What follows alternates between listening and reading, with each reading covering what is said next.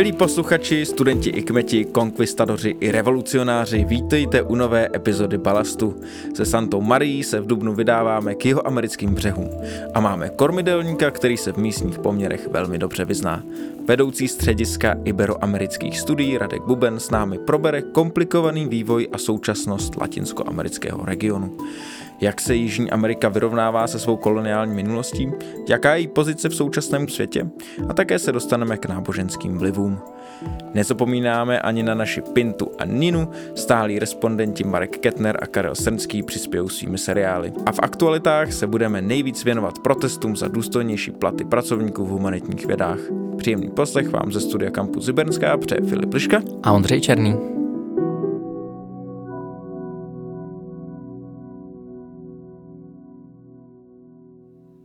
Vítáme vás u dubnové epizody a jako vždycky ho vykopneme aktualitami. Tu první hned přinesu já. Mimo jiné také student FAMu nemůžu nezmínit, že muzeum na film, které právě studenti FAMu, ale především studenti Filozofické fakulty z oboru filmová studia vytvořili, tak tohle muzeum, které můžete navštívit na Národní třídě, mimo jiné také od 17. března představilo kompletní novinku a to je film Tmání, a což je první český film využívající virtuální realitu. Hej, dobrý, pomalu, pomalu, Snakesy. Nejde jenom o tenhle film, ale doporučujeme celou výstavu, která rozhodně vás nebude nudit nějakými zaprášenými vitrínami, ale naopak vám ukáže poměrně interaktivní způsob, jak vystavovat film a jak se o něm něco naučit. A rovněž studenti z Ústavu anglofonních literatur a kultury Filozofické fakulty Univerzity Karlovy vydali svůj vůbec první díl studentského odborného časopisu The Protagonist, který zájemci mohou najít na webu časopisu. Univerzita Karlova pořádá po dvouleté pauze reprezentační ples. Měli jsme už reprezentační ples Filozofické fakulty, který společně dělal s pedagogickou fakultou a teď máme tady ten celkový zastřešující ples v celé Univerzity Karlovy. Bude se odehrát v paláci Žofíně a to 21. dubna od 19.30. Neopomeneme pečlivou hygienu. Muži použijí deodorant, ženy raději lehčí parfém. Stupenky si můžete zakoupit a odkaz samozřejmě na ně bude v popisku. Pokud by vás ještě nažavilo to, kdo bude ten ples moderovat, tak to bude popularizátor vědy, v podstatě náš kolega Daniel Stach z České televize. A komu se líbil náš rozhovor s paní ombudsmankou, tak připomínáme, že na Filozofické fakultě probíhá dotazníkové šetření, které je samozřejmě anonymní, kde se studenti mohou podělit o své zkušenosti a se svými dojmy o studiu na Filozofické fakultě. Víte, znáš ty já ten fotbal nedělám pro sebe, ne? Z těch klasických aktualit je to všechno, nicméně my jsme si pro tento díl připravili jednu aktualitu, kterou teďka se rozebereme více.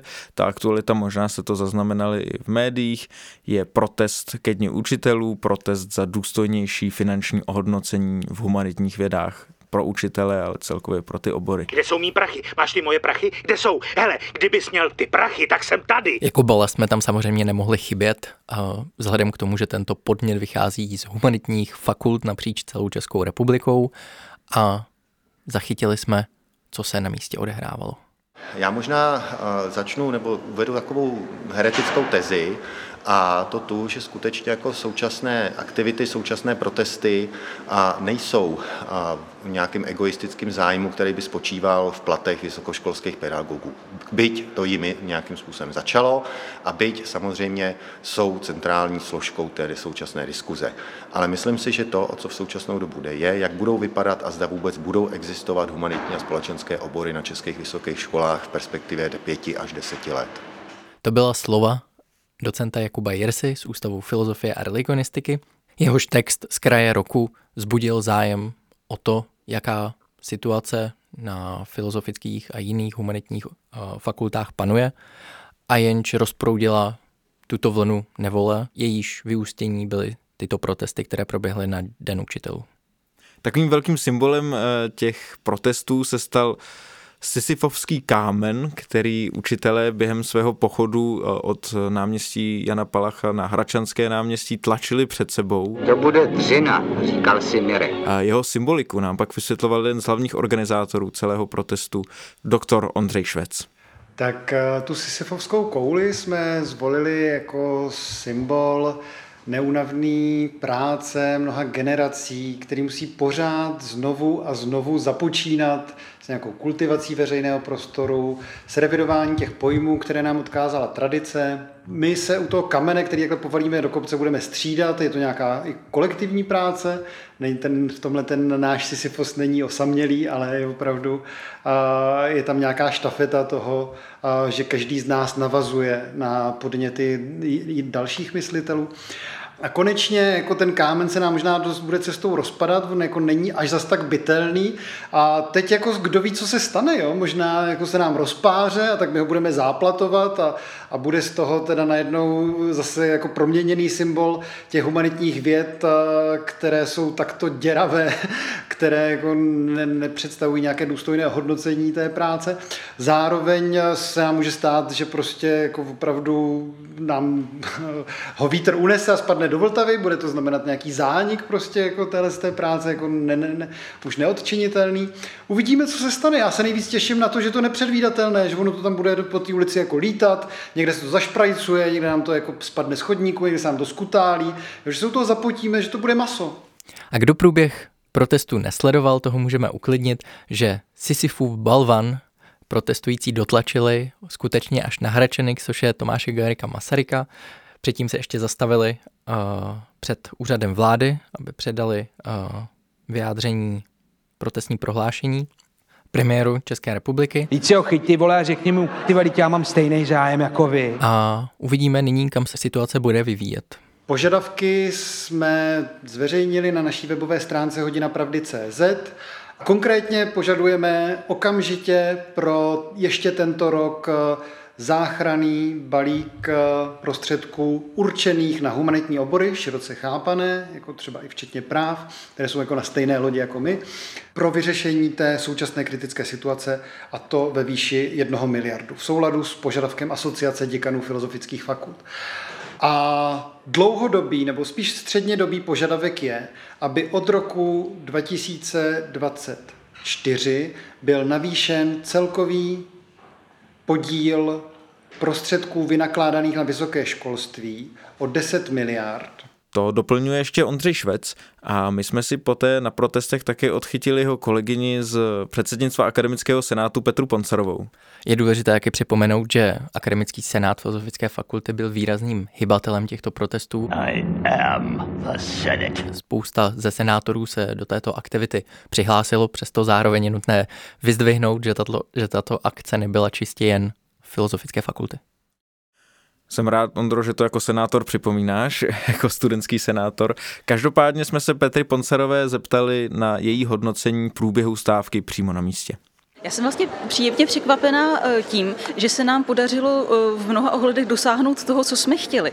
Protože eh, když se ty protesty plánovaly, tak my jsme usilovali o to, aby to vlastně nebyla jenom stížnost, aby to nemělo jenom nějaké jako negativní vyznění, ale aby v tom byla i nějaká jako hrdost a pozitivní náboj. Vlastně, že je to jako snaha upozornit na práci, kterou všichni děláme jako moc rádi, akorát bychom ji chtěli dělat jako za důstojnějších podmínek srovnatelných jako s vyspělými zeměmi. Zároveň nás těší, že, eh, jakým způsobem na to zareagovali studující. Poslední věc, která mě překvapila velmi příjemně, tak je mediální odezva. Veškeré tím rozhovory se nesou tady v té jakoby přátelské atmosféře, že se nám skutečně daří eh, to téma dostávat do médií, že se o něm mluví, že se o tom vysílá a píše, takže eh, s tím jsme taky velmi spokojení a příjemně překvapení. Samozřejmě ty aktivity budou pokračovat a také samozřejmě by bylo milné redukovat celý ten den učitelů pouze na ten jeden protestní pochod, protože součástí toho v tom dopoledním bloku byla celá řada přednášek a nějakých diskuzí a v rámci toho se představila i celá řada jiných humanitních fakult, které podpořily tuhle velkou iniciativu Filozofické fakulty. Já nejsem z Univerzity Karlovy, eh, já jsem děkan Filozofické fakulty Univerzity v Pardubicích. Přijel jsem vás podpořit dnes.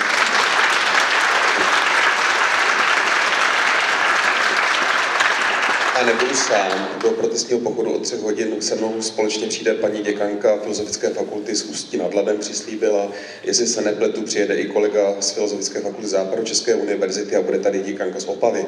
Takže budete mít naší větší podporu, si myslíme. Děkujeme.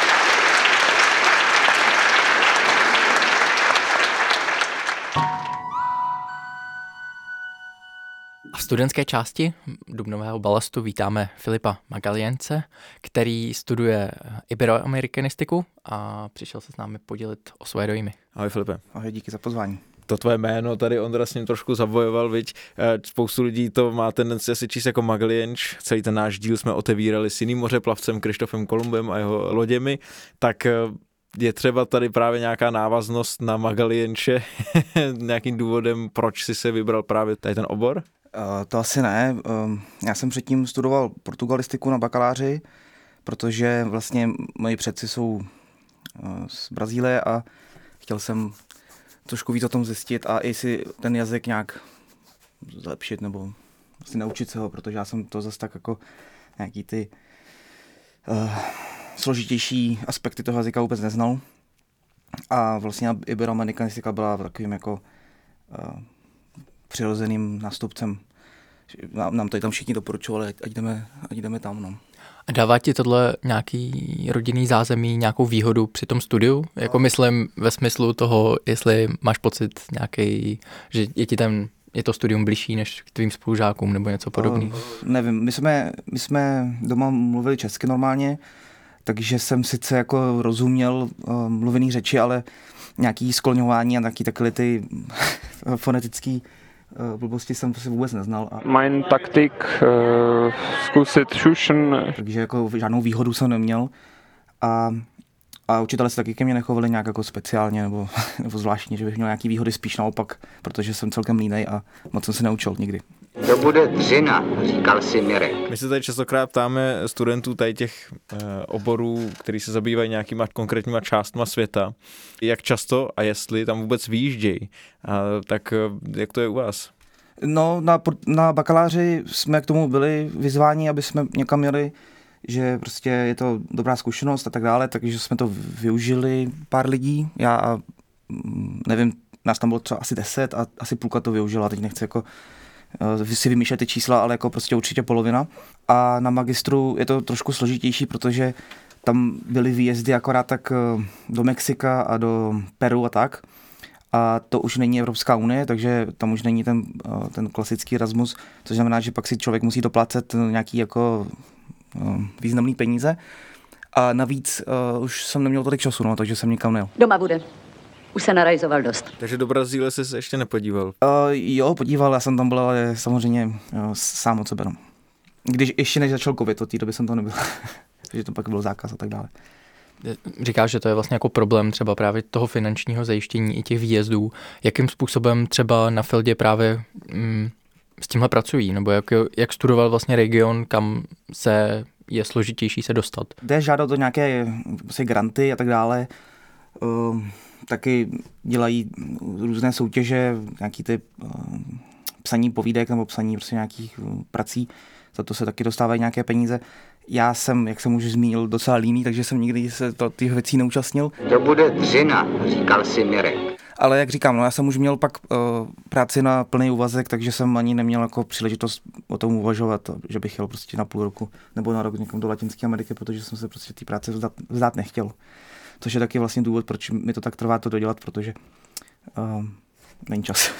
Ty se teda věnuješ ve své diplomové práci Brazílii. Jaký je konkrétně to tvoje téma? Moje téma je uh, úpadek uh, katolické církve Brazílii a nástup evangelikálních protože uh, Brazílie byla tradičně katolická, ale uh, vlastně je to fenomén dalších latinskoamerických států nebo i Spojených států, že prostě ty evangelikální církve získávají čím dál větší prostor, zvlášť u těch chudých a víme všichni, že Brazílie má velký procento uh, chudých obyvatel, takže oni tam celkem, celkem evangelizují, nebo jak to říct, no, získávají svoji pozici.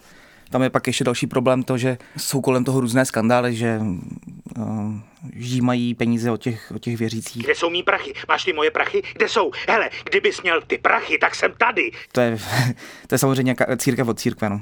No a je to něco, s čím jsi měl aspoň možnost nějak setkat, když jsi tam byl, nebo vlastně no, určitě, no. je potřeba vlastně k tomu týmu výzkumu tam reálně být a vidět to? No, naštěstí máme dobu digitalizace, takže oni všechno nahrávají na YouTube, nebo mají prostě o tom nějaký internetový, no i podcasty, že jo, všechno možný. A ty jejich webové stránky jsou k času taky jako dost, dost podrobný. Ale, no a když jsem tam byl, tak samozřejmě ty kostely těch velkých církví jsou opravdu obrovský. Třeba v São Paulo, tam je uh, Šalamounův chrám jedné církve a ten je prostě fakt jako gigantický a, a je mnohem větší než, než katolický kostel, co je hned vedle. Je to docela a kdybys to měl třeba k něčemu připodobnit, je třeba velký jako katedrála svatého Víta, nebo mnohem větší, nebo... No, tak taková ta velikost, no. Ale oni tam mají, jakože to není jenom ten chrám, je tam prostě i tomu prostě nějaký muzeum prostě eh, toho, jak to vypadalo za doby Ježíše Krista. Pak tam jsou i apartmány teda toho šéfa té církve, jako mají tam snad i bazén na střeše a tak. Je to skok důvěry.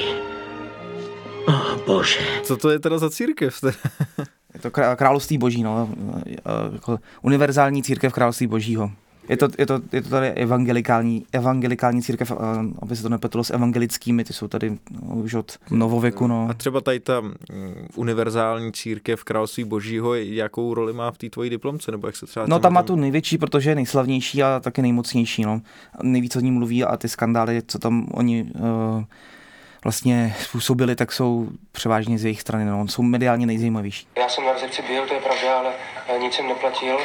Eh, ta částka absolutně nesouhlasí. No, jak tomu vlastně napadá, jestli, jak to takhle popisuješ, jestli tady tyhle nové církve jsou nějakým způsobem trošku jako skem, nebo jestli opravdu to je nějaký jako ústup té náboženské rovině toho katolictví? Katolictví má ten problém, no katolicismus má ten problém, že za prvý nestaví nový kostely v, v těch chudinských čtvrtích, což znamená, že prostě ty lidi k tomu nemají přístup. A za druhý samozřejmě problém je, že, že celibát samozřejmě, že není úplně lákavý pro, pro, mladé, pro mladé chlapce nebo mladé kluky. Pane bože, na mě jsou tak zlí. Oni si samozřejmě můžou vzít manželky, můžou dělat, co chtějí. Myslíš teda ty v té církvi? Ano, ano. A zdá se mi samozřejmě, že je to dost často i biznis, že prostě oni ví, že se takým způsobem vydělají uh, peníze, protože mají ten jejich uh, vlastně ta jejich evangelizace je mnohem zajímavější pro, tu, pro ty masy, než uh, ta evangelizace katolická, protože oni kromě toho, že mají ty videa na YouTube, nebojí se mezi lidi chodit na náměstí, na něco jim tam vykládat, nebojí se vydávat CDčka s hudbou, která je zajímavá a ty lidi třeba natchne. A no, ty podcasty, všechno toto je prostě zajímavý a dokáže prostě ty lidi ovlivnit. No. Mně napadá, co to, co to znamená jako důsledky pro, pro brazilskou společnost, pokud se ti rodí nějakým způsobem takhle vlivná paralelní vlastně druhá církev, mm, je tam nějaký riziko, řekněme, konfliktu, ať už ideového nebo jiného? No, tam za prvý se narodí církev, rodí se církve, to znamená, že oni jsou dost roztříštěný a ne, ne všechny mezi sebou spolupracují, přece na to konkurence, že jo? Takže to není jako, že by byla jedna velká síla proti druhé velké síle. A za druhý, ehm, ten vliv na tu společnost je takový, že ehm, ty politici jsou tímto zprovázaný samozřejmě. Když se podíváme na toho předchozího prezidenta brazilského, Jaira Bolsonara, tak ten, ten s nimi byl docela kamarádíček, dechal se i jimi pokřtít v řece Jordán, takže ani ne v Brazílii, ale prostě ve svaté zemi. A některý ty pastoři nebo ty šéfové těch firm samozřejmě pronikají do, do, těch, do té politiky i na ty nejvyšší úrovně. No. Nebojte se, my vás tady neukousneme, pane premiére. Už se blížíme ke konci, už tě nebudeme spovídat o moc díl, ale uh, ještě mi napadá, že ty si říkal, že teďka teda už dokončuješ už nějakou dobu. My tady občas máme prváky a tak dále, ale teďka zase, zase trochu jiný druh studenta, toho, co už dobíhá k té finišující pásce. Tak eh, kdybys to měl zhodnotit to studium právě iberoamerických studií, pozitivní, negativní, co bys vypíchl jako nějaký zajímavý moment? Uh, to studium mě strašně bavilo, ale, ale pak nastaly tři zlomy, který byly to, to zásadní.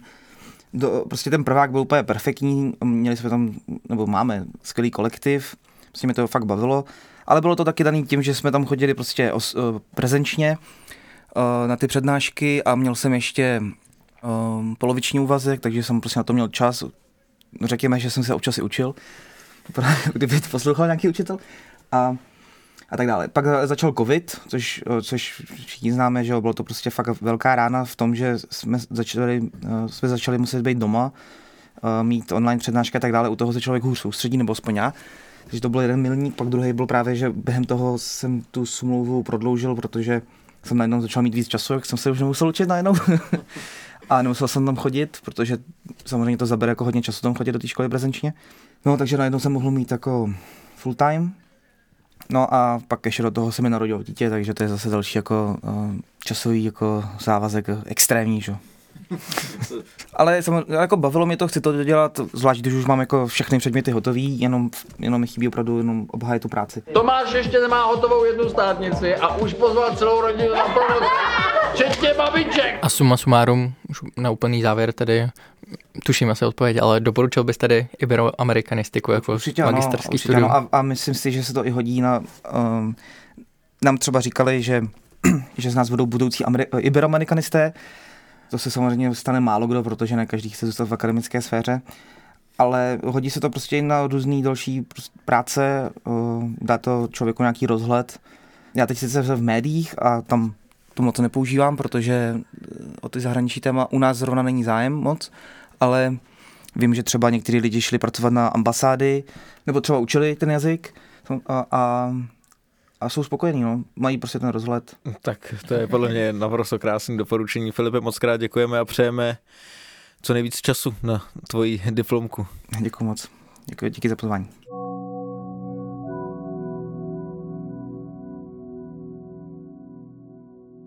A už je tady třetí část kalendária a ta je tradičně věnována našim seriálům. Tradičně to otevře Mark Kettner, doktorant filozofie, kterého tady vítám.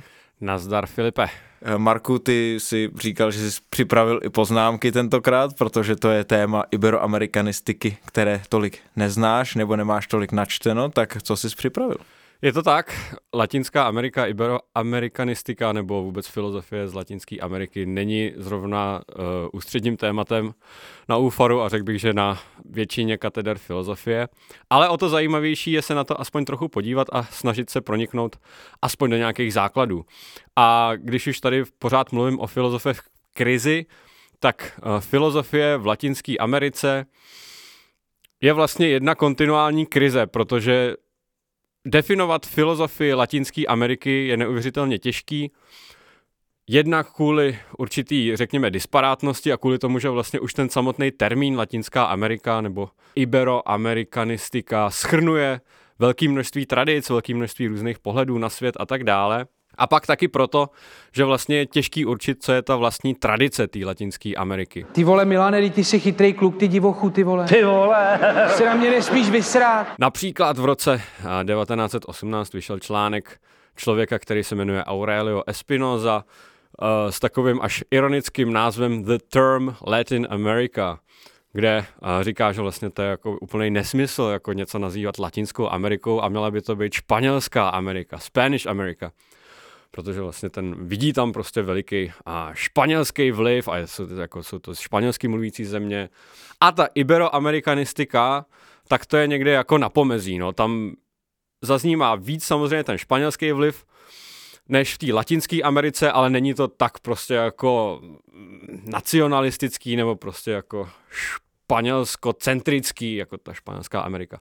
Tak vůbec, jako když se teda definuje, co je to filozofie Latinské Ameriky, tak se tím eh, jedním dechem na stole je otázka, co je vlastně jako Latinská Amerika. Můžu si vás zeptat, kdo jste? Co je to za identitu, kdo to ustanovil, proč jako vůbec přemýšlet nad tím, jestli jako je tady nějaká jednotná filozofie, jednotný myšlení, který by bylo ve všech těch státech, který se prostě schrnují pod tady tím termínem. Ale lidi samozřejmě se o to pokoušejí a uh, když třeba se podíváme uh, na to, jak se prezentuje dneska třeba taková astécká filozofie, tak z pohledu jako mě, jakožto nějakého západního studenta filozofie, je to velmi zajímavý, protože je to vlastně, nebo naznačím jenom úplně takový základní jejich pojem, ale na západě by se tomu řeklo třeba dynamická ontologie.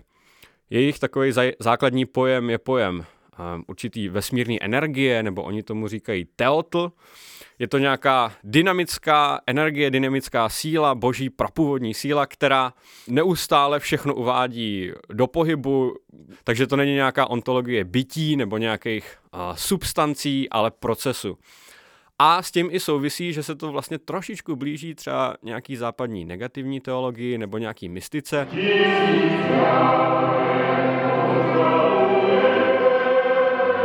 Takovému tomu, že prostě neurčujeme Boha nějakými jako konkrétními pojmy, nesnažíme se ho prostě zachytit do nějakých škatulek, ale spíš říkáme, že je nad bytím i nebytím, nad dobrem i zlem, nad uh, co já vím, pravdou i nepravdou. A tohle všechno je velice blízký tomu, jak ty Aztékové chápali tady tu svoji dynamickou energii, ten teotl a třeba i taková věc, jako je eschatologie, nebo to, na co my jsme zase zvyklí z té židovsko křesťanské tradice, třeba nějaké očekávání vlastně jako života po smrti nebo nějakého konečného vítězství dobra, to, co máme hodně zakořeněný, tak to u nich vlastně nedávalo smysl, protože ten prapůvodní princip byl nad tady těma kategoriemi. A jako život bez smrti nedával smysl, stejně jako dobro bez zla a nebylo tam nic tady z těch dualistických kategorií, co by tam zvítězilo. Tak to si myslím, že je velice zajímavý a určitě všem doporučuji, byť samozřejmě na to nikdo nebude mít dostatek času, tak aspoň nějak povrchně se s tím seznámit a, a určitě to jsou to velice obohacující věci. Takovou dynamickou ontologií tady u nás balastuje kapitán florbalistů Filozofické fakulty Karel Srnský, který tak pluje nad různými pozicemi tady v balastu. Každopádně dneska po tom, co si v minulém díle byl v pozici studentského respondenta na horkém křesle, tak dneska usedáš zpět na své tradiční místo, kde zastupuješ seriál Kalokagátie. Tak co jsi po své pauze připravil ty? Ano, Filipe, je to tak. Po měsíci jsem opět hostem ne horkého křesla, ale tradičně kalendária. A zdravím i naše posluchače. A milí posluchači, úvodem dnešního balastu musím přijít s jedním pro mnohé možná šokujícím prohlášením. A to tedy, že podcast Balast bohužel nenatáčíme živě. Tento dubnový díl totiž natáčíme již 30. března. A to je den, kdy slaví své významné životní jubileum jedna z významných osobností Filozofické fakulty, Josef Crowtvor. Přejeme mu tímto k letošním 81. narozeninám vše nejlepší. Je třeba klobouk smeknout společně s lehkou úklonou hlavy. Ale pojďme už k aktuálnímu tématu a to je iberoamerikanistika. A i ta má samozřejmě leco společného se sportem. Věděli jste například, že oblíbená kniha slavného basketbalisty Lebrona Jamese je Alchemista od Paula Coela? A stejného oblíbeného autora měla i jiná basketbalová legenda Kobe Bryant, který dokonce proslulého brazilského autora přizval, aby spolu napsali knihu. Mělo se jednat o knížku pro děti, která měla za cíl pomoci dětem z těžkých sociálních poměrů dosáhnout svých snů. Oba zmínění na knize dokonce opravdu začali pracovat, leč vše bylo zhaceno tragickou smrtí Kobeho Bryana při pádu vrtulníku v roce 2020. Po této smutné události se Paul Coelho nechal slyšet, že pokračování na knize bez Kobeho Bryana nemá smysl a všechnu dosavadní společnou práci prý smazal. Budoucnu však prý nevylučuje, že napíše knihu o samotném Kobe Bryanovi a jejich vzájemné spolupráci. Tak uvidíme, čím nás Paul Coelho ještě překvapí. A závěrem bych chtěl popřát nejen Josefu Kroutvorovi, ale i všem studentům Filozofické fakulty, aby svůj poklad nalezli třeba ve sportu a třeba již v děkanském sportovní dnu, který se blíží 28. dubna a zároveň to bude v tomto dni velký souboj florbalistů Filozofické fakulty proti Masarykovu ústavu vyšších studií ČVUT o postup do playoff fakultní florbalové ligy. Všichni jsou zváni.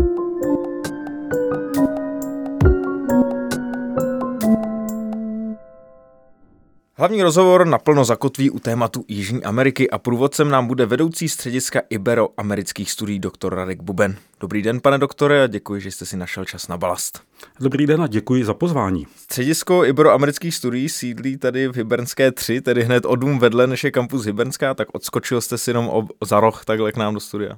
V podstatě ano, ano, ano. Já schválně začínám u těch eh, Ibero-amerických studií, protože ten region má řadu názvů. A já, když jsem byl na Erasmu v Heidelbergu, já jsem se tam potkal s jedním klukem z Chile a ten právě říkal, že nemá rád třeba označení Latinská Amerika. Tak souvisí to třeba i s tím, proč ten trošku možná zvláštní název Iberoamerická studie? To úplně s tím nesouvisí. Já totiž s tím názvem nejsem moc spokojen, popravdě. On je to název historický, je to název vycházející vlastně z kontinentální tradice nazývání toho regionu. Je to hodně německo-francouzská e, tradice, byť jsme francouzi byli ti, kdo vymysleli také tu latinskou Ameriku. Jo. To se používá od 60. let 19. století od Napoleonovy invaze, Napoleona III. do Mexika, kdy on vlastně, aby zdůvodnil, proč tam mají být, tak to postavil tedy na té jazykové podobnosti, na jazykovém základu mezi francouzštinou a španělštinou, portugalštinou. Tady se hodně používá ten ta iberská, jako že to má tu souvislost s iberským poloostrovem. Současně my, ale v češtině to nazýváme Pyrenejský poloostrov, proto často lidé ani nevědí, co vlastně my, eh, my studujeme.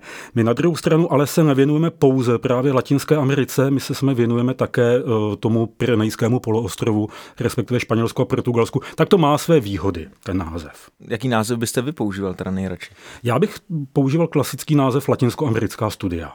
Jo, je to vlastně dneska globálně akceptované. Samozřejmě otázka je, jak to půjde dál s tím termínem. Nestane se také nějakým způsobem toxickým? Může se to stát? Ono to má jistou kolonizátorskou e, minulost, explicitního dobývání vlastně. Navíc to samozřejmě nějakým způsobem vytlačuje ty kultury původních obyvatel, které nebyly, jsme latinské a dodnes, když se podíváme na některé andské státy, tak ty andské regiony, ty indiánské oblasti nebo oblasti Mexika vlastně latinizované nejsou. Tam se stále udržují původní jazyky, původní kultury, ale v globálu ty státy prostě mluví opravdu portugalsky nebo španělsky. Výhoda je, že to latinské nám zahrnuje opravdu i ty francouzské zóny, tam hlavně ten nezávislý stát, tedy Haiti, vlastně první nezávislý latinsko-americký stát. Takže uvidíme, jak ten pojem bude, bude, bude dále fungovat. A já si myslím, že zatím jakoby je, eh, je nosný a nemusí být nutně chápán, chápán urážlivě. Historie a současnost to jsou ostatně dva hlavní pilíře našeho dnešního rozhovoru. Začneme tedy s tou historií. Mě například vždycky fascinovalo koloniální baroko. A vlastně to ta směsice toho domorodého prvku, těch domorodých prvků, toho evropského vlivu, ale tento princip nějaké transkulturace se vlastně jako prolíná v té Jižní Americe, Latinské Americe ve všech různých aspektech života. Dá se nějak stručně charakterizovat vlastně nějaká esence kultury Jižní Ameriky? Tak já nerad esencializuji, jo, hlavně o kultuře, která se proměňuje. A tady trochu narážíme na ten jistý problém toho pojmu Latinská Amerika, protože on se nám jakoby snaží naznačit, že je to vlastně jeden nějaký celek. Ale ono, když se podíváte na kultury, tak mezi opravdu kulturou, dejme tomu v Guatemala a mezi kulturou v Uruguayi jsou nebetyčné rozdíly. Ty, ty rozdíly jsou větší než rozdíly mezi Moldáví a Finskem, dejme tomu. Na všech úrovních, ekonomicky, kulturně, fungování státu, politická orientace země a tak dále. To znamená, to je první jakoby záležitost, kterou si musíme uvědomit. Jako Uruguay a dejme tomu Argentina byly silně europeizovány na konci 19. a počátkem 20. století. V podstatě se tam úplně vyměnila populace. Začátkem 20. století byla výrazná část Argentinců lidmi v první generaci v té zemi, zejména z Itálie pocházeli. Naopak Guatemala je zemí, ve které zůstal velký počet tedy indiánského obyvatelstva a indiánské kultury. A i ta, dejme tomu právě ten region Střední Ameriky, který není geografický, to je geopolitický, kulturní region, se opravdu velmi liší od toho takzvaného konosuru, toho jižního rohu, země jako je právě Chile, jako je Argentina. A zejména ta Argentinci a Chilané bývají velmi alergičtí na to, když jsou srovnáváni nebo zařazováni do jedné skupiny s Mexikem, s Dominikánskou republikou a tak dále. Ty země jsou jiné po sportovní stránce, jo, máte fotbal versus ty baseballové země a tak dále, po stránce opravdu té každodenní kultury, potom kam se vlastně dívají. Že? Uruguay, Argentina, Chile jsou země, které se hodně dívají na západní Evropu. Střední Amerika je opravdu amerikanizovaný kontinent. Ono se nám to začíná diferencovat dneska i nábožensky. Eh, ta centrální Amerika a Brazílie začínají být opravdu hlavními tahouny evangelizace Latinské Ameriky ve smyslu evangelikálů, evangelikalizace v podstatě, nástupu těch různých letničních církví a tak dále. A nejsou, anebo nebudou v dohledné době již jednoznačně většinově katolické země jako Honduras, dnes už jsou více jako vlastně protestantské evangelikální. V Brazílii to je otázka možná jedné, dvou dekád a má to tam i politické konsekvence. Ta, ta prezidentská volba Lula versus Bolsonaro byla i otázka náboženská, mimo jiné. Takže e, se ten region bude jakoby i v tomto jako dále oddělovat svým způsobem a bude se transformovat. A opravdu ta Latinská Amerika je velmi dynamický kontinent. Ona je populačně nesmírně dynamická, protože se nám tak kulturně mění. Když si to vezmete, počátkem 20. století, dejme tomu Mexiko, nebo v momentě, kdy navazovalo Mexiko diplomatické styky s Československem, ty země měly prakticky podobný počet obyvatel. Jo, to, to nebylo tak odlišné. Když ještě jsme, jsme, jsme větší o Slovensku a podkarpatskou Rus. Eh, dneska má Mexiko 126 milionů obyvatel. V momentě, kdy Brazílie v roce 1822 vyhlásila svou nezávislost na eh, Portugalsku, tak ten rozdíl v populaci byl, jestli byl 2 miliony, ani ne. Jo? To, to Portugalsko bylo jenom tak o, o tolik vlastně menší, o tak málo. Dnes má Brazílie 214 milionů obyvatel. To znamená, i tato dynamizace toho kontinentu plus migrace z různých částí světa a emigrace zase latinu neustále tu kulturu proměňují a já fakt rád esencializuji. Simon Bolivar se narodil roku 1783 a zemřel roku 1830. Je třeba říct, že to byl rozhodně nejvýznamnější představitel Latinské Ameriky, který je znám samozřejmě po celém světě. A je to tím, že celá ta válka za nezávislost Latinské Ameriky proti Španělům byla stejného rozsahu nebo stejného významu, jako byla americká válka za nezávislost proti Angličanům, anebo Velká francouzská revoluce. The opening of the 28th Ibero-American Summit welcomed leaders from Latin America, Spain and Portugal on Friday evening in Santo Domingo.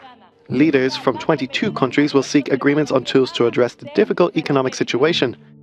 Jsou to předměty pocházející eh, z oblastí Kolumbie a Venezuely od etnických skupin Makiritáre neboli Jekvana, Kvahibo a Karuzana, které ze svých cest přivezl slavný cestovatel a etnograf Enrique Stanko Vrás. Jedna ale z těch momentů, aby se to zmiňoval, jak se to dá možná trochu rozlišovat na region, je právě ta koloniální minulost a třeba způsob, jakým se vztahují k té své domácí, v uvozovkách, eh, té své domácí původní koloniální mocnosti. Tak jakou roli hrají tady tyhle vazby? Tak eh, ono se to opět jako velmi, velmi mění. Ten postoj ke Španělsku se mění a navíc ne, nemůže být jednoznačně etnicky daný, protože opravdu to indiánské obyvatelstvo to vidí jinak, tu, samé tu konkistu, to takzvané dobytí a tu následnou kolonizaci. Jsme ta koloniální minulost, ta Latinská Amerika byla kolonizována opravdu osobitým způsobem, tím tradičním. To znamená, byla osídlena. Ona byla vlastně, tam se vyměnila v podstatě populace. Tam došlo že k, obrovskému tedy úbytku té původní indiánské populace, zejména v důsledku tedy nemocí, ale také velmi špatného zacházení a často cílených tedy cílených e, masakrů, ale hlavní kauzou byly tedy ty nemoci. A v podstatě nahradila je bílá a postupně míšená populace plus importovaná populace afro latinoamerická, bychom dneska mohli povědět. Uvědomte si, že zase Brazílie je země, ve které, která je druhá největší na světě, co se týče počtu Afric, obyvatelstva afrického původu. Jo, těch je více jak 100 milionů, to je v podstatě velmi, jako, velmi lidnatý africký stát by to byl. Takže i toto je tam nutné nutné vnímat. A rozhodně uh, jsou země, které opravdu tu svoji evropskou identitu velmi silně jakoby cítí, bytí ne nutně vztahují ke Španělsku, vidí se jako lepší, to Argentinci, argentinská hrdost, nebo čilská hrdost daná i jako pověsme jistou politickou stabilitou historickou a různými ekonomickými úspěchy, tak ta je velmi silná. Ty jako se na Španěli vlastně dívají často skrz prsty. Naopak máme, že ten vztah Portugalsko-Brazílie, ten se extrémně změnil, protože Portugalsko je dnes země marginální opravdu i v Evropě zatímco Brazílie je země, která klepe na dveře Rady bezpečnosti OSN, je to země, která má veliký potenciál eh, ekonomický i mimo tedy region. Vlastně Brazílie dneska byla i, hlavně za prezidenta Luli toho těch prvních dvou období byla velmi důležitý hráč v Africe. Díky Angole, Mozambiku a tak dále. Vlastně ona do jisté míry brala tu agendu těchto zemí za svojí, takže tam je ten pohled je úplně jakoby jiný, protože byly i doby, kdy bylo Portugalsko v ekonomické krizi, za té globální světové krize, kdy Portugalci migrovali do Brazílie za prací a brali si jako na fejkové sňatky Brazilky, aby získali občanství, aby tam mohli pracovat. To znamená opravdu jako nevýdaná situace, ale to tež dělali Portugalci do Angoly. Angola v té době díky vysoké ceně ropy byla vlastně velmi bohatá, že Luanda bylo jedno z nejdražších měst na světě. Takže i k takovýmto vztahům může docházet. Oni se stále udržují ty euro-latinskoamerické samity, kam jezdí i tedy španělský král a portugalský prezident a tak dále, ale je to spíše tedy na úrovni eh, formálně deklaratorní, protože dejme tomu ani ta podpis dohody mezi Evropskou uní a Mercosurem, o obchodu, tedy zatím nebyl v Evropě ratifikován, to bylo podepsáno v roce 2019 a dodnes to nemáme. A jestli tedy Evropa nebude rychle jednat a tento rok, tak už Uruguay s pravicovou vládou vlastně mluví o tom, že je nutno podepsat dohodu o volném obchodu s Čínou a sama ji aktivně vyhledává. Jak se ty státy Jižní Ameriky vlastně vnímají v kontextu třeba těch současných teorií o dekolonizaci. Vlastně se ta dekolonizace projevuje v té jejich vlastní identitě? No velmi intenzivně. Oni vlastně, když se podíváte, tak důležití autoři v podstatě těch postkoloniálních a dekolonizačních teorií jsou v podstatě eh, latinoameričané. Těch jakoby autorů je spousta, stejně tak jako spousta autorů se věnuje tedy té problematice centra a periferie opět. To zešlo vlastně z Latinské Ameriky. Navíc ty státy nyní dnes, no, jako dejme tomu Chile, prochází úplně kom, kom, jakoby procesem redefinice národního státu. Otázka, že indiánů v Chile je dnes vlastně velmi živá. Byly doby, kdy se prakticky negovala jejich existence tam. A dneska je to nějakých 16% obyvatelstva, tím indiáni Mapuche. A opravdu velmi silně tedy žádají politickou autonomii, mluví dokonce jejich radikální reprezentanti mluví o svém vlastním státu, který by pak potenciálně tedy asi si nárokovali část Argentíny. I tam ti tedy ty indiáni žijí. Takže se to jakoby dnes proměňuje, ta, nelze úplně povědět, že by ta identita byla jednoznačně daná. Jsou země, které s tím nemají problém, typu Uruguay, Argentína. Země, které se vidí jako prostě dědice Evropy, Země, které dokázaly integrovat ty indiánské kultury z hora velmi brzo jako Mexiko. V Mexické revoluci 1910 v podstatě Mexiko se začalo hlásit oficiálně k astéckému dědictví také. A v podstatě ta minulost astécká tam není stigmatizována jako negativní, je to součást národní hrdosti. To nebylo to vůbec běžné v andských státech, tam ty, ta elita se hodně jakoby distancovala od, od té, od té minulosti a hlavně od indiánů jako takových a zneužívala je vlastně v tom postkoloniálním období, to znamená za té nezávislosti více, než jak byly tedy zneužíváni v době, kdy tam vládla, vládla španělská koruna. Jiným problémem je současná otázka afrobrazilského obyvatelstva. Teď Lulova vláda vlastně schválila zákon, kdy bude rezervovat 30% míst ve státní správě pro afrobrazilské obyvatele. I tak to bude pod, pod jejich tedy zastoupením procentuálním. Budí to velké, velké rozbroje v Brazílii a jeden z dalších aspektů těch brazilských voleb vedle náboženského byl rasový. Vlastně Lula vítězil spíše u tmavších obyvatel, u afrobrazilců. Bolsonaro je mluvčím spíše bílých a bohatých. To se další od Trumpa. Jo, že Bolsonaro volí vzdělaní a bohatí také. To Trump takovýhle elektorát dominantní nemá. No, dostali jsme se přes toho Trumpa k těm Spojeným státům. Já jsem to chtěl právě uvést trošku specificky, protože častokrát, když i s nějakými uh, lidmi ze západní Evropy člověk se baví o roli Spojených států ve světě, tak já vždycky říkám, že my jako Česká republika máme specifickou zkušenost historickou se Spojenými státy a tak trochu k ním zlížíme. A pak vždycky se dostaneme jako k Jižní Americe, říkáme, no ty mají trochu jinou tu historickou zkušenost, takže možná chápeme nějaké rezervy, které můžou mít. Tak jaká je vlastně ta historická zkušenost Jižní Ameriky? To ono je opět takové velmi velmi komplexní a neměli bychom propadnout z tomu druhému extrému, že Spojené státy tam byly vždycky negativní, negativní aktér.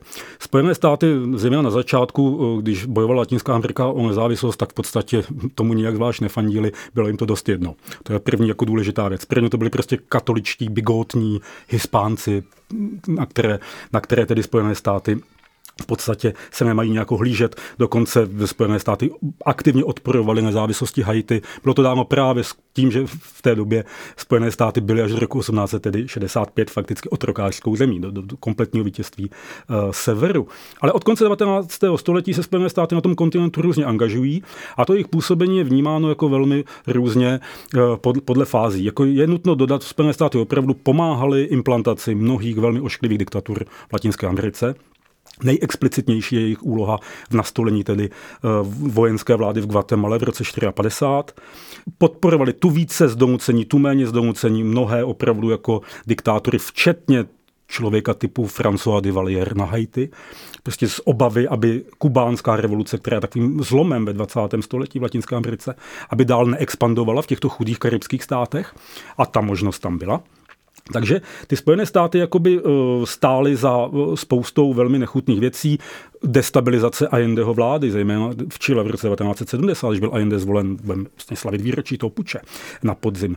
Tak Allende, když byl zvolen, tak Spojené státy dělali všechno pro to, aby nemohl nastoupit do funkce. Včetně tedy bombových útoků, včetně eh, chystání vražd, uplácení poslanců a tak dále. V podstatě oni vedli hybridní válku proti němu. To, co dnes vyčítáme Rusům, to dělali oni v Chile.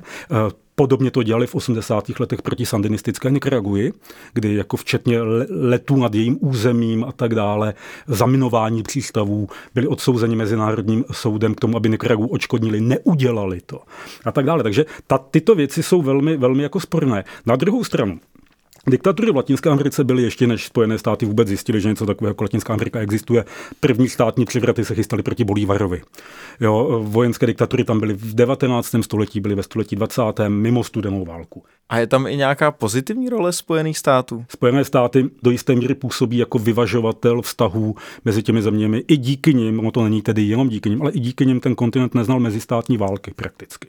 Tam pr- prostě je nějaký relativně uznávaný negociátor. A současně Spojené státy jako jsou kulturní pozitivní symbol. Prostě latinoameričané, ať na ně nadávají, jak chtějí, tak prostě mají rádi některé americké prostě kulturní produkty. Latinoameričané si nedovedete představit bez baseballových čepic, eh, bez konzumace amerických produktů a oni v těch Spojených státech také chtějí žít. Ten vztah obdivu je tam velmi silný, protože něco je, je americká oficiální politika v některých obdobích a něco jiného je prostě americká společnost a vlastně její atraktivita, ta soft power Spojených států. Můžeme se přesunout k těm současným, vlastně se to tak trochu prolíná celým tím naším rozhovorem, ale zafokusovat více na tu současnou situaci jak jste říkal, nějakou dobu Spojené státy vůbec se nezajímaly o ten region. Teď nám asi připadá, že ta Latinská Amerika začíná být poměrně akcentovaný region obecně, celosvětově. Tak co může stát za tímhle nějakým rostoucím zájmem o uh, Latinskou Ameriku? Já si nejsem jist, jestli úplně nějaký jako extra rostoucí zájem, zejména v intelektuálních kruzích. Ten, ten byl vlastně vždycky nějakým způsobem stabilní. Uh, Sami někdy se to zvýšilo, když tam došlo k takovým nějakým dramatickým situacím typu kubánská revoluce. Prostě 50. zbudil zájem zejména ve východním bloku o, o ten region a vlastně vedl k založení našeho centra. To je důsledek kubánské revoluce. Ale dnes, co jako v čem ona je vlastně velmi důležitá, to je jedna, jedna věc. Eh, Latinská Amerika eh, je opravdu jako součástí západního světa. To jako nábožensky, jazykově, dominantně politicky, i tím kulturním nahlížením. Eh, jako taková v podstatě v, i v nějakém rostoucím globálním konfliktu mezi, dejme tomu, Ruskem a eh, Čínou na jedné straně a nějakým tedy západním světem, byť tedy velmi vágně vymezeným, ta Latinská Amerika může hrát velmi zajímavou úlohu. Latinská Amerika je dnes v podstatě velmi důležitá pro západ a hlavně pro sever, tedy obecně díky svým, svým energetickým zdrojům. Latinská Amerika má více jak polovinu světových zásob lítia. O to teď bude veliký boj. A jsme Čína o toto má veliký zájem a dnes ta, ten západní svět, který tak tlačil vždycky Latinskou Ameriku k tomu, aby privatizovala a aby neměla státní těžební podniky, dnes bude velmi doufat, že, ty, že to zůstane v rukou států a že ten čínský podíl, který už tam narůstá, bude v té těžbě lita bude co nejnižší. Stejně tak ty fosilní paliva stále, které, která stále potřebujeme, prostě ropa, zemní plyn a tak dále v Latinské Americe a v době, kdy máme konflikt s Ruskem, tak je to, tak je to velmi důležité. Na druhou stranu je tam nesporně ten velký čínský vliv, ekonomický, a symbolicky nikoli slabý vliv ruský. Když se podíváte na uh, latinskoamerický postoj k válce na Ukrajině, oni jsou velmi neutrální v těch svých jakoby, vyjádřeních, včetně toho, co šokovalo asi jistou část světa, když brazilský prezident Lula pověděl, že v podstatě za válku může stejně tak Zelenský jako Putin, že to prostě ekvivalent a musí se prostě vyjednávat. do konflikt mezi dvěma státy a tento se musí nějak dohodnout. Takže ty země jsou v tomto smyslu velmi důležitý i symbolicky, protože to může být opora diplomatická západu, která navíc může být mostem i k těm jiným státům jihu, a nebo to naopak může být čím dál tím větší mocenská opora eh, Číny, eventuálně Ruska.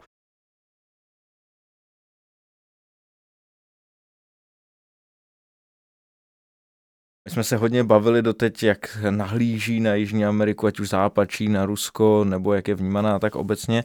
Jaké jsou ale nějaké vnitřní témata, které v tom tamnějším veřejném prostoru hodně dominují? Jeden vlastně z velkých a největších problémů Latinské Ameriky je násilí. Ono je to často až stereotypizováno, že je to s tím regionem až moc spojováno, ale je pravda, že vlastně ta kriminalita v těch zemích je velmi brutální, míra vražednosti je velmi vysoká a míra objasněnosti těch trestních činů je v některých státech extrémně nízká. V Guatemala prakticky prakticky 100% vražd není objasněno. Tím pádem vám se vyplatí v podstatě zabíjet.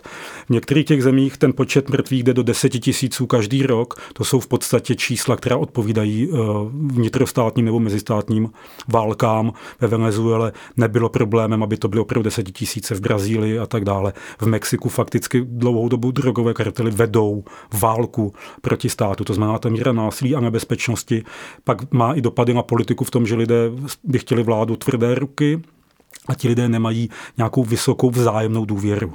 V tom regionu ta sekuritizace všeho je velmi vysoká. Všude prostě běžně vidíte lidi s brkovnicemi a v neprůstřelných vestách a tak dále. Všude vidíte ostnaté dráty. Ty, některé ty domy vypadají jako pevnosti a nejsou to domy nějakých extra bohatých, bohatých lidí. A zasahuje to opravdu i ty, i ty země, které byly donedávna relativně méně násilné, jako je dneska Ekvádor, má veliký problém s kriminalitou díky drogovým kartelům. V Argentině Argentíně na severu, kde také ta, ta, situace bývala dobrá, tak se dneska dějí neskutečné věci, takže to je veliký průšvih. Když byste našim posluchačům měl nějak přiblížit tu latinskoamerickou perspektivu, třeba z uměleckého pohledu, tak mm, jaké zdroje byste vybral? Třeba něco z literatury, nějaký film, hudbu? Latinskou Ameriku vám může výborně přiblížit vynikající nikaragujský spisovatel Sergio Ramírez, jehož knížka eh, v Nikaraguji zakázaná by měla do měsíce vít v češtině. Ten Tongolele neumí tančit, tak to vám ukáže současný problém vlastně diktatury eh, v Nikaraguji.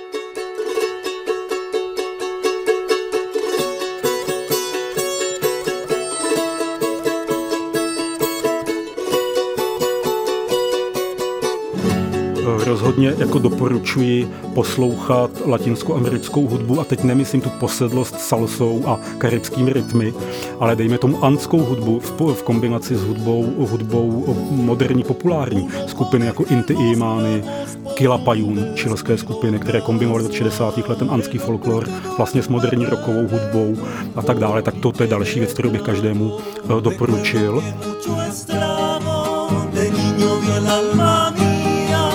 Miserias y alevosías anudan mis pensamientos. Entre las aguas y el viento me pierdo en la lejanía. Mi brazo derecho encuenquedo, señores oyentes.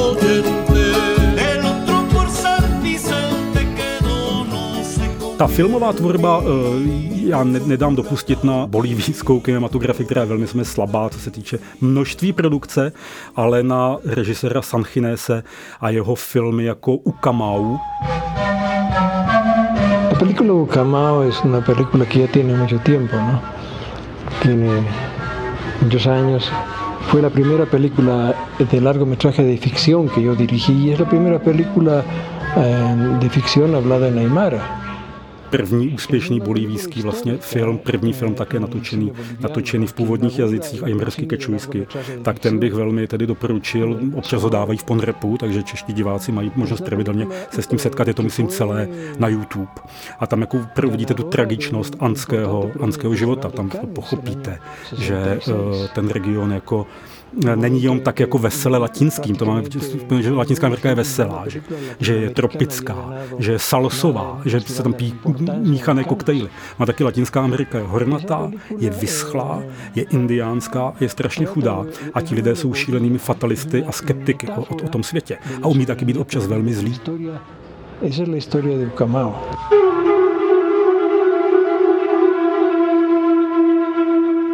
Děkuji za tuhle celou řadu typů. Já jen připomenu pro naše posluchače, že odkazy na ně také naleznou v popisku této epizody. A na nás už tady čeká ta klasická reflexivní otázka, kterou klademe v balastu všem našim hostům ta reflexivní. K čemu slouží iberoamerikanistika v kontextu humanitních věd a v čem tkví její význam a co nám přináší? Není to samé věda, je to, my, my se jmenujeme podle toho, co studujeme, podle toho objektu, nikoli podle metody nebo podle něčeho. Prostě studujeme Latinskou Ameriku, my studujeme primárně jako historici. A my prostě, ale také právě jako areálové studium. A my prostě musíme znát jako region, který sice je pouze v úvozovkách 5% světového HDP, ale je to region, který v podstatě po Evropě a Spojených státech jako první experimentoval s moderní státností, moderní politikou, moderní demokracií často dříve než Evropa. Oni měli volené, oni měli prezidenty, když my jsme tady měli Metrnicha. Jo, to musíme si taky uvědomit tyto, tyto, tyto věci. Oni zkoušeli, experimentovali s demokracií mnohem dříve vlastně než, než eh, Evropa v mnoha ohledech a tak dále. Takže je extrémně důležité ten region znát, jak, tak jako každý region. Já bych tady právě pověděl, Latinská Ameriku máme studovat jako ostatní jiné regiony, nějak ji neesencializovat. Je to prostě region, který má samé jisté osobitosti, ale sdílí se světem spoustu, spoustu problémů. Ale musíme to znát jako každý světový region. A jediný místo, kde to děláme takhle komplexně, je Filozofická fakulta. Tím nijak nechci opominout kolegy z Hradce Králové, kde studují ten, ty politické problémy Latinské Ameriky a současnou Latinskou Ameriku velmi kvalitně. A my se věnujeme tomu ještě širšímu historickému rámci a taky rámci etnicko-kulturnímu. V tomhle jsme ujedinělí a myslím si, že eh, česká společnost zvládne uživit 5-6 lidí, co si budou na Filozofické fakultě věnovat Latinské Americe. Když si uvědomíme, kolik lidí je schopna občas někde živit. tak to mě těší, že jste to takhle pěkně spojil i s druhým tématem tohoto dílu a tím jsou protesty za důstojnější financování humanitních oborů. Pane doktore, moc krát děkuji za interview a přeju, ať se nadále daří. Děkuji za pozvání. Jižní Ameriku již necháváme za zády a plachty balastu se otáčejí za dalším příznivým větrem. V Dubnu nás čeká bonus balast pod čarou, který věnujeme jedné z velkých osobností Filozofické fakulty, Růženě Vackové. Děkujeme za přízeň a moc nás těší vaše reakce. Budeme rádi, když nám nadále budete psát se svými poznámkami, ať už na sociálních sítích, Facebooku, Instagramu nebo Twitteru, nebo také na náš mail balastzavináčff.cuny.cz. Naslyšenou.